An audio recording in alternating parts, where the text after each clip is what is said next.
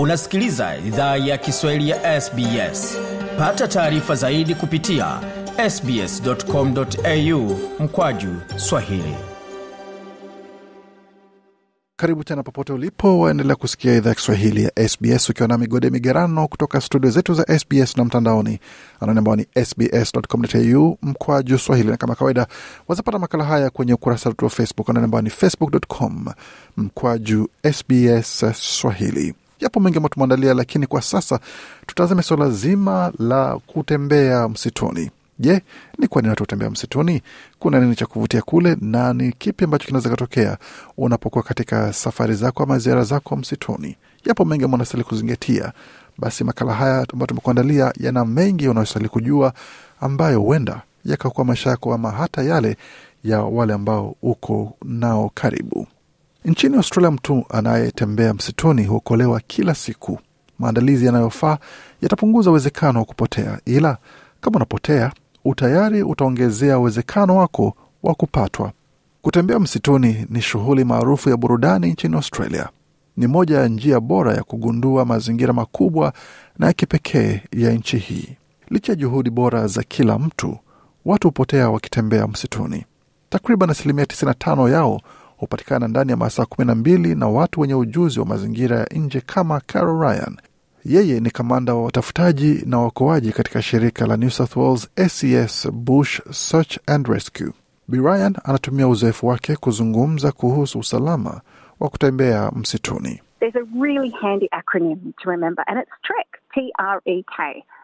Kuna neno muhimu la kukumbuka. Neno hilo ni TREK, T-R-E-K.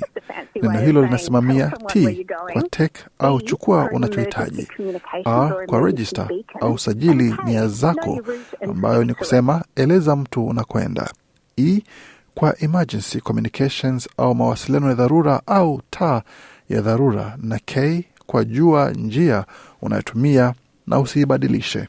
Daima kumbuka kutazama utabiri wa hali ya hewa na fanya utafiti kuhusu njia utakayotumia. Hiyo itakusaidia kuamua kila kitu utakachobeba ndani ya begi yako. Bi Ryan ametoa orodha ya vitu ambavyo unastahili beba. Baadhi ya vitu hivyo vinajumuisha itakuwa ni chakula na maji ya kutosha, haswa kama unatembea katika siku za joto. Vyakula kama karanga na chocolate pia kisha utahitaji mavazi ya misimu tofauti pamoja na koti ya kukinga mvua. Chukua ramani dira yako kama unajua namna ya kuitumia, au unaweza pakua app ya matembezi katika simu yako. Kofia ni muhimu sana pia, mafuta ya kukinga miali ya jua, na hakikisha unavaa viatu vinavyokuenea vizuri na ambavyo vinakupa starehe. Na kitu moja bora zaidi ni kuenda pamoja na marafiki. Kutembea msituni peke yako kuna maana kwamba hakuna atakaye kusaidia ukipata jeraha, amesema Kirsten Maya kutoka shirika la Bushwalking New South Wales.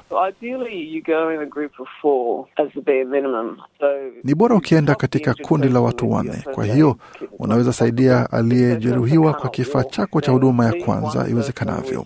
Kama mtu huyo hawezi tembea, basi mwache pamoja na mtu mwingine, na wawili wanaosalia wanaweza enda tafuta msaada. Kuna uwezekano itabidi waende mbali kupata mawasiliano ya simu au walikoegeza magari, kisha watafute msaada. Na usisahau kupakia kifaa chako cha huduma ya kwanza. Ni muhimu kujulisha watu mipango yako. Carol Ryan amesema kwamba unaweza toa taarifa kwa huduma ya mbuga na wanyamapori, polisi au rafiki unayeamini. Huyu hapa na maelezo zaidi. Inapokuja kwa kusajili nia zako, kueleza mtu unakoenda, hakikisha unatoa maelezo vizuri, njia utakayotumia, wakati unatarajia kurudi, na hakikisha utakapomaliza matembezi yako, wasiliana nao kuwajulisha kwamba uko salama. Pia zingatia kuchukua taa ya dharura, inaruhusu satellite kutambua ulipo na kuitisha msaada. Bimaya na maelezo zaidi. Often when you're in the bush you don't have mobile reception. So what we do Mara nyingi wakati uko msituni na huwezi tumia simu, tunachofanya kama wanaotembea msituni ni kubeba kinachoitwa PLB. Hiyo ni taa ya kitambulisho binafsi, na ukipata matatizo unaweza washa PLB yako na polisi watakupata kwa hali yoyote.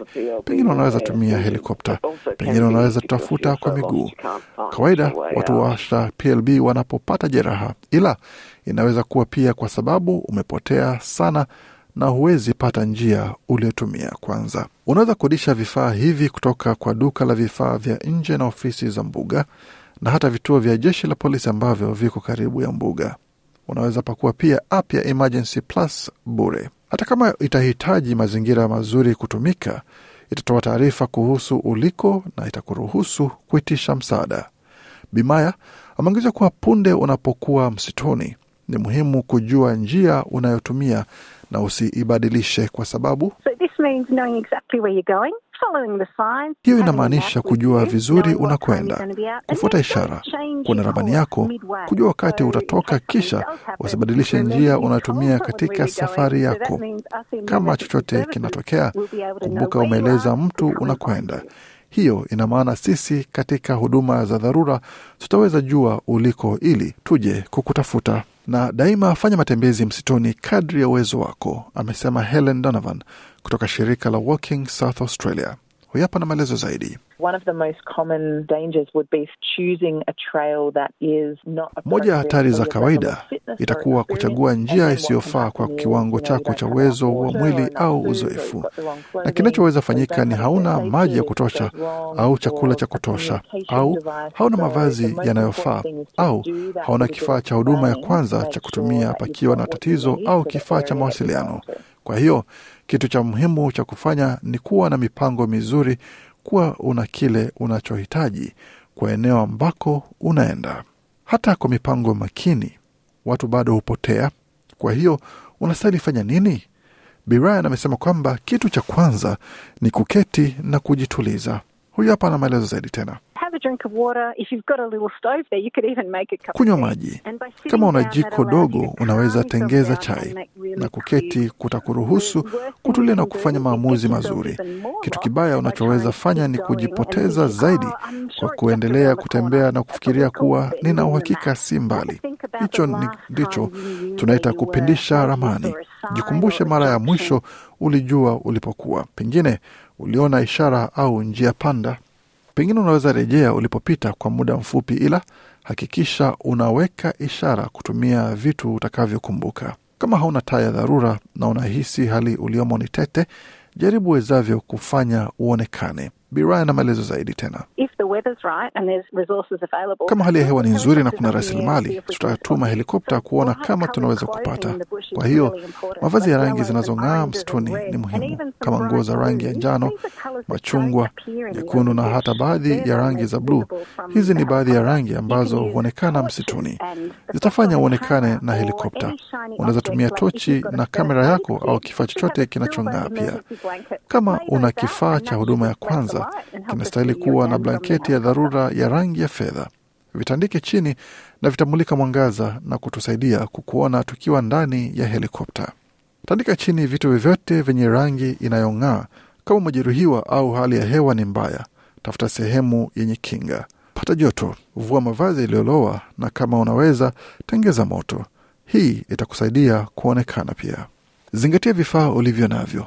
Huenda utahitaji kutumia chakula na maji yako kwa makini ukisubiri msaada.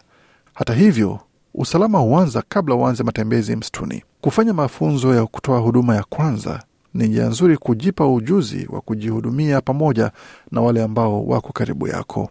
Bimaya amependekeza pia kujiunga na klabu ya kutembea msituni kwa sababu You learn loads of practical skills while you're bushwalking. It also means you've got utajifunza ujuzi mwingi wa vitendo wakati unatembea msituni. Ina maana pia kuwa una watu wane ambao unaweza kuwa salama nao msituni. Utapata watu ambao ni wakarimu na watakufunza aina nyingi za ujuzi kama jinsi ya kusoma na kutumia ramani, jinsi ya kutoa huduma ya kwanza ya msingi na cha kufanya ukipata matatizo.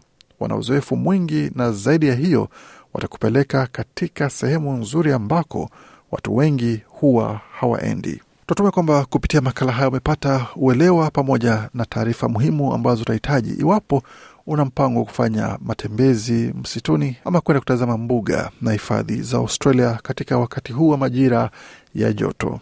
Mengi zaidi kuhusu yale umesikia, bila shaka unawezapata kwenye tovuti yetu anaone ambayo ni sbs.com.au mkwaju Swahili. Makala aliandaliwa na waandishi wetu Melissa Kompanyoni na Gode Migerano. Hii ni idhaa Kiswahili ya SBS. Je, unataka kusikiliza taarifa zingine kama hizi? Sikiliza zilizorekodiwa kwenye Apple, Google, Spotify au popote pale unapozipata.